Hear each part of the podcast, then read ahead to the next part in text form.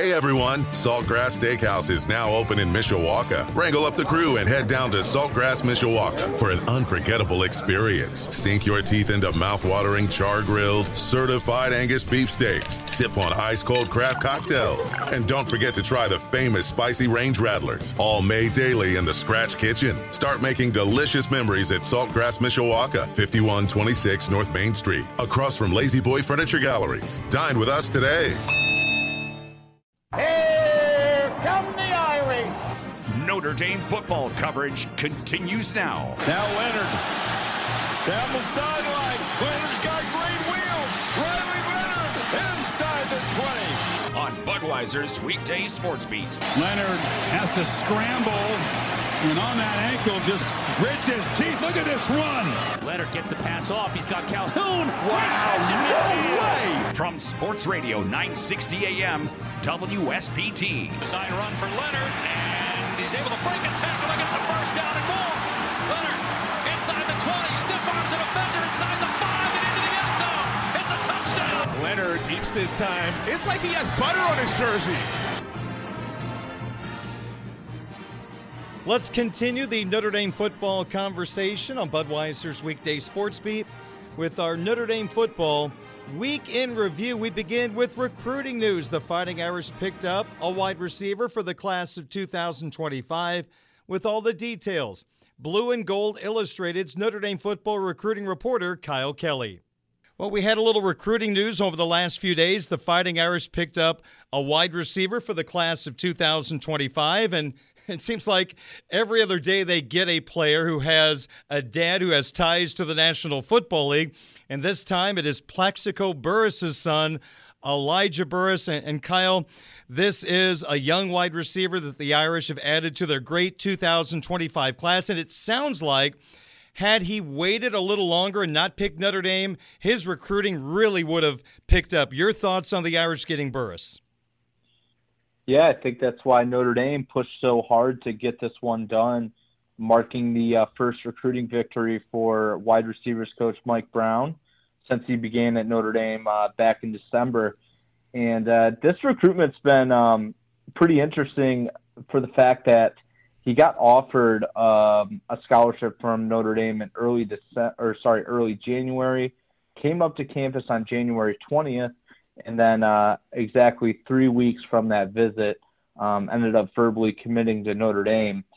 And when you look at his offer sheet uh, in terms of the schools Notre Dame was competing with, it's a lot of group of five schools, and then uh, Cincinnati and Duke as far as your your Power Five or what's formerly known as mm-hmm. a Power Five, you know, kind of referred to as a Power Four now um, with Cincinnati and Duke being the biggest competition there.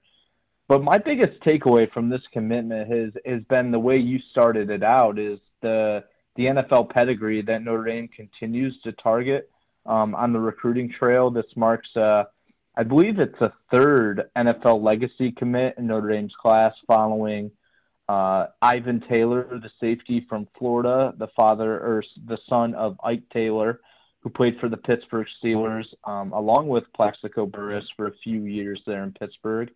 And then uh, James Flanagan, four-star tight end from Wisconsin. Uh, father is also a Notre Dame legacy. Jim Flanagan played on the defensive line, went on to play in the NFL for the Bears, uh, Packers, and a, a, few other teams. So yeah, and Notre Dame under Marcus Freeman has been really successful with the uh, NFL legacy guys on the roster, whether it be Benjamin Morrison or Howard Cross or even Joe Walden, um, they're certainly uh, still targeting targeting those types of players in the uh, high school ranks. I guess it wouldn't be a shock if we don't add another player, just like everything you mentioned, all the traits in Jerome Bettis Jr. Yeah, that's one uh, we're keeping an, keeping an eye on over at Blue and Gold. It felt it felt like that way for a while, honestly, since yeah. Notre Dame offered him during their uh, March 17th Pot of Gold Day recruiting event.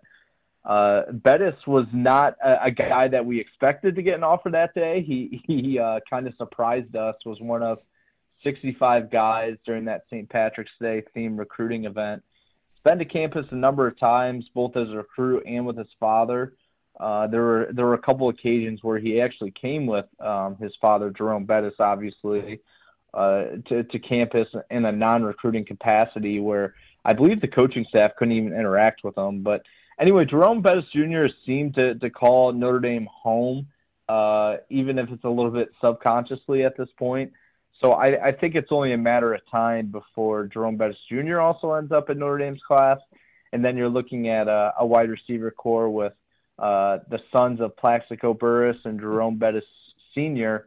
Um, on that Irish team. Of course, both those guys played together with the Steelers. You can check out more from Kyle Kelly at blueandgold.com.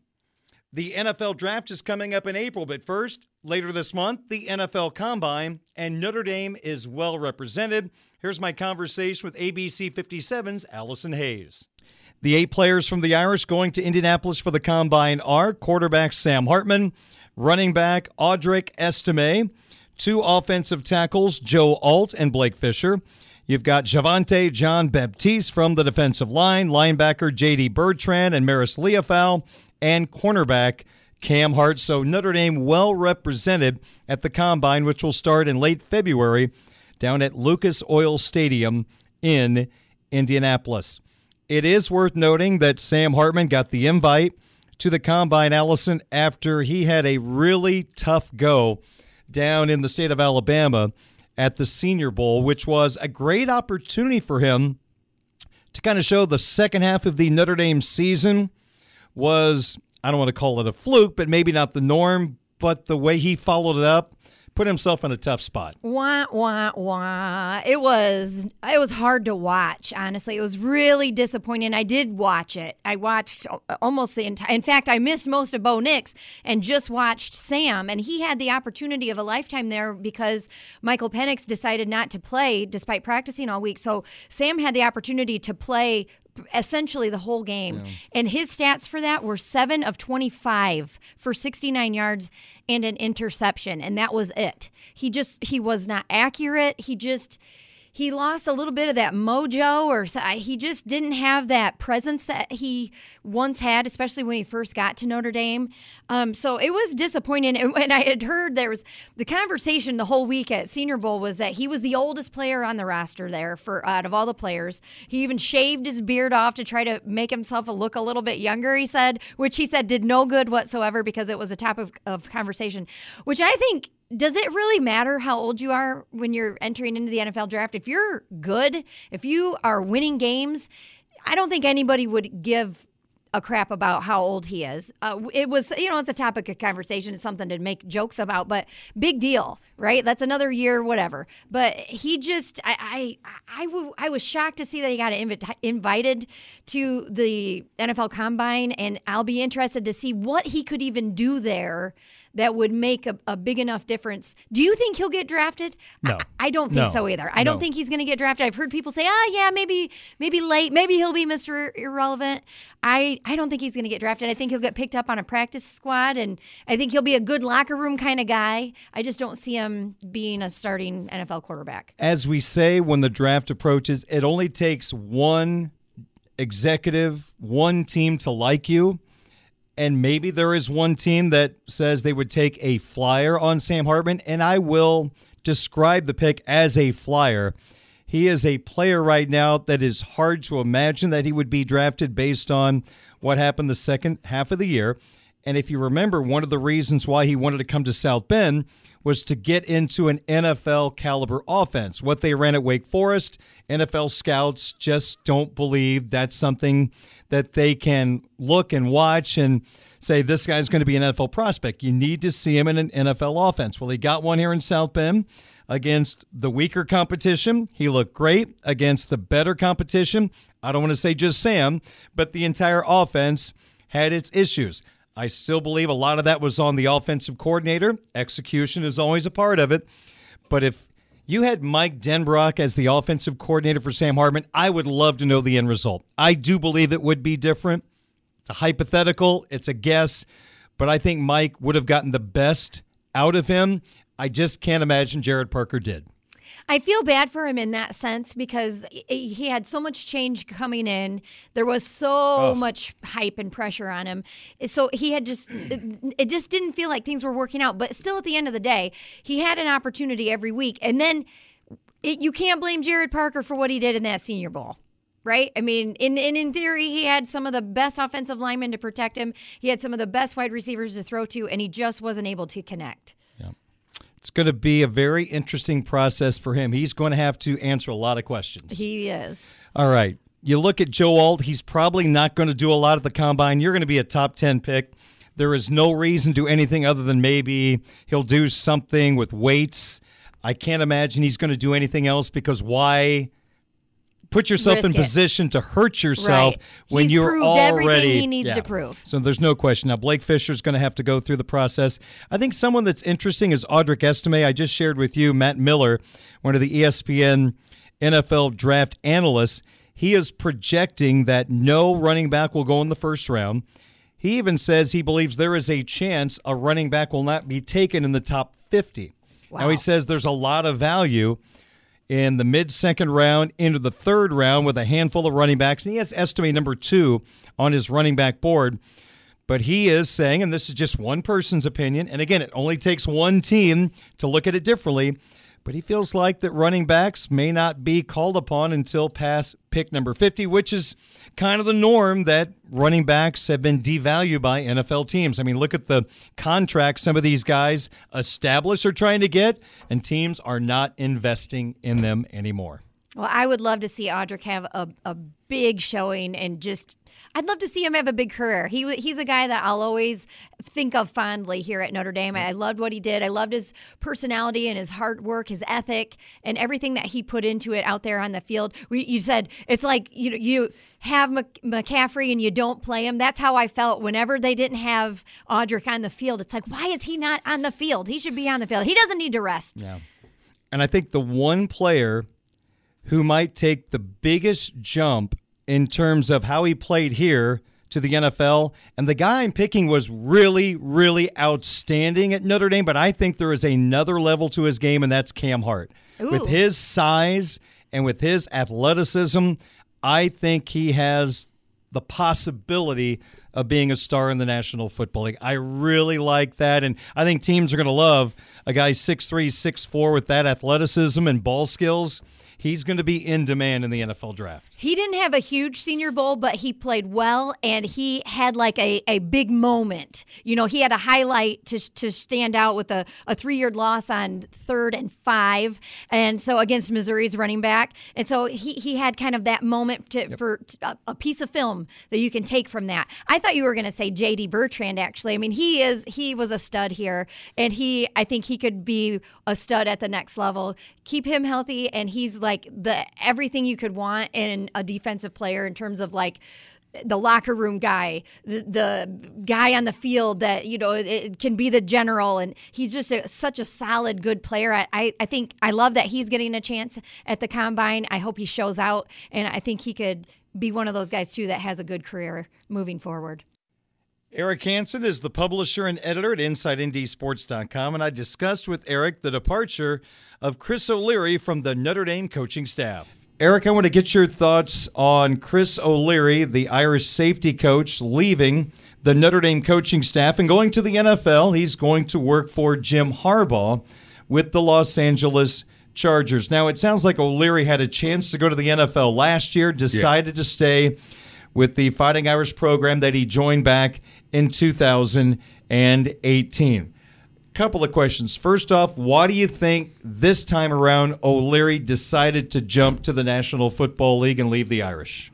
Yeah, I'm not sure that he got the job the last time and decided to stay. I think he didn't get the job. Oh, okay. Um, but it's something that he's wanted to do. From what I understand, Notre Dame countered and offered him more money than what the NFL opportunity would have been.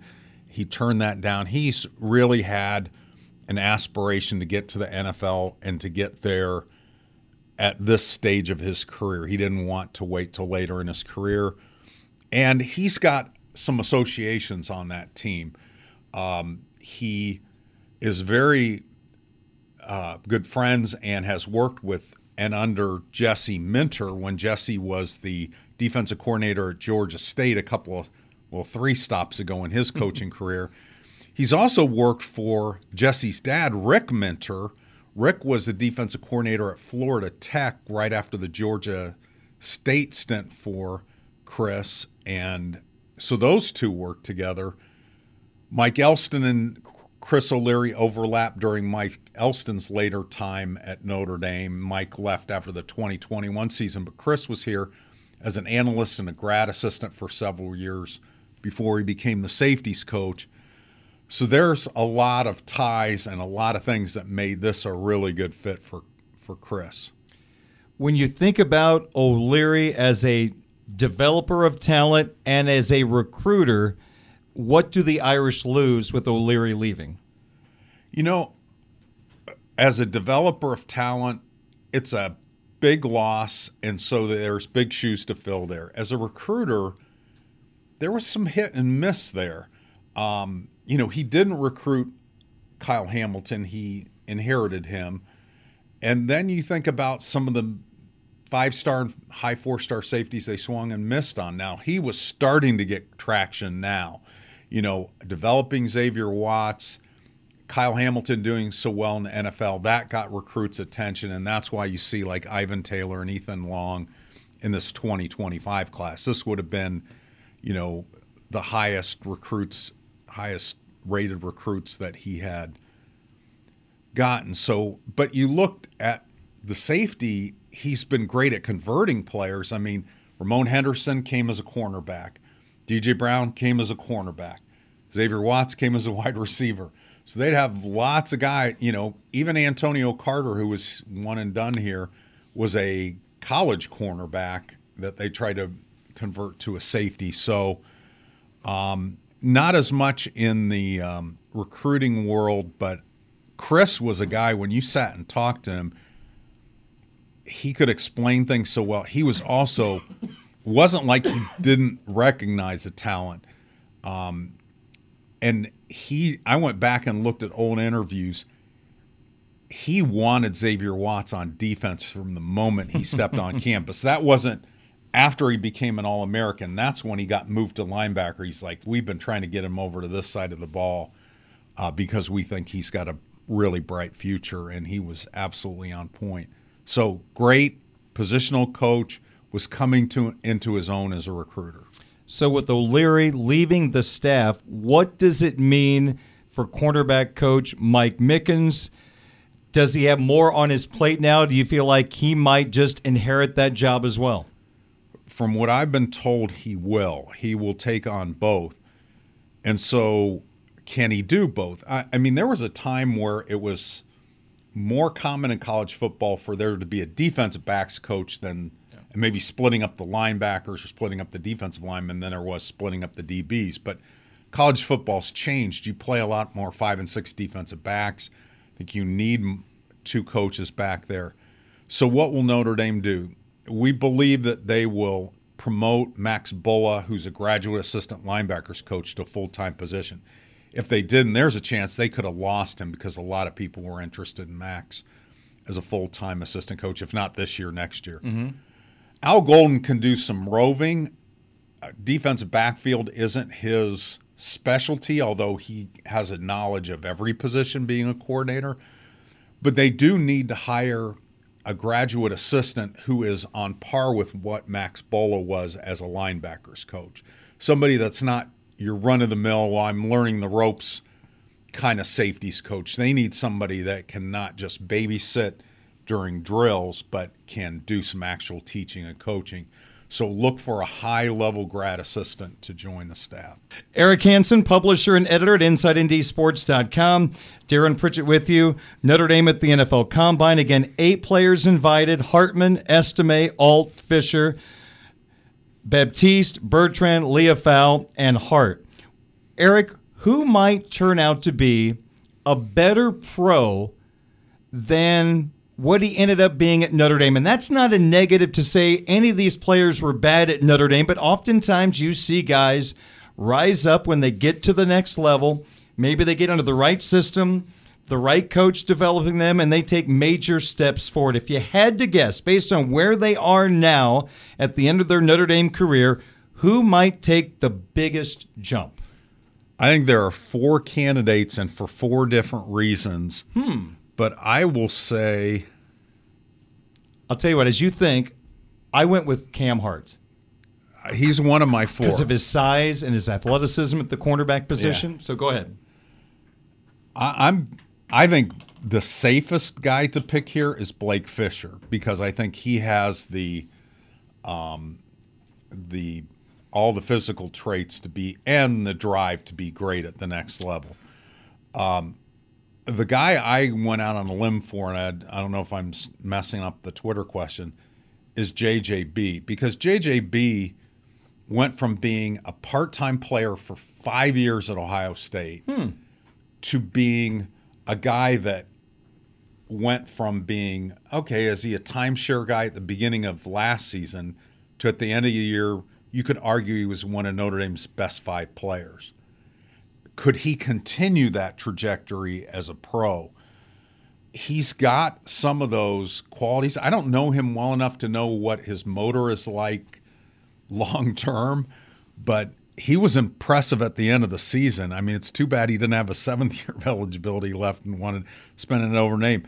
I throw Marist Liufau in there because Marist was a guy who looked like the year that he got hurt and had to miss, that he was right at the verge of being a breakthrough player. And he never became that player at Notre Dame. He became more consistent, more impactful this year than he was last year. But I mean, if he is a starter at the NFL, he'll be a better player than he ever was at Notre Dame. Um, and I don't know if that's in the cards for him. He's he's got to take a big jump. So I think then we narrow it back down to, I mean, Cam Hart. There's just not a lot of guys that have those abilities. And it's so funny that he got recruited to Notre Dame as a wide receiver. And I remember talking to his high school coach, and he's like, You should see him as a defensive back. And mm. then Notre Dame flipped him after that first season, that first spring. And I thought, I can't wait to see this guy. And you thought, well, maybe he's slow. Maybe that's why he's not a corner because he's six three. Why wouldn't you want that as a sound like Gene Keady? Why wouldn't you want a six three guy as a corner? um, but you know, yeah, I because of all the shoulder injuries he played through when he was healthy, he was really good. So he may be outstanding if he can, you know, keep it together. The medicals are going to be a big thing that people look over and it's going to affect where he goes in the draft. And just for the average fan, in case they didn't put it together when Eric said JJB, I'll decode yeah, it for you. It's Javontae John, John Baptiste. Baptiste. That's yeah, okay. That's all right. 95% of the people knew, but just yeah. for the 5%, let me just throw that out there. So your final definitive answer is? Um, I'm going to go with Blake Fisher. I'm going to be safe. I'm going to be safe. You know, I, I think Hmm. J.D. Bertrand will surprise people, but I don't think he's going to be better than he was at Notre Dame. He's not going to lead his team in tackles for three years in a row. He showed out at the Senior Bowl. He sure did. He's going to surprise people. He's just, I don't think we're going to see him lead his team in tackles for three years in a row. I'd say, you know, if he had a career arc that was similar to Drew Tranquill, he should be very happy. I was actually thinking of Tranquill that how I pictured Drew going to the next level is how I picture Bertrand, but Tranquill has exceeded that. Yeah.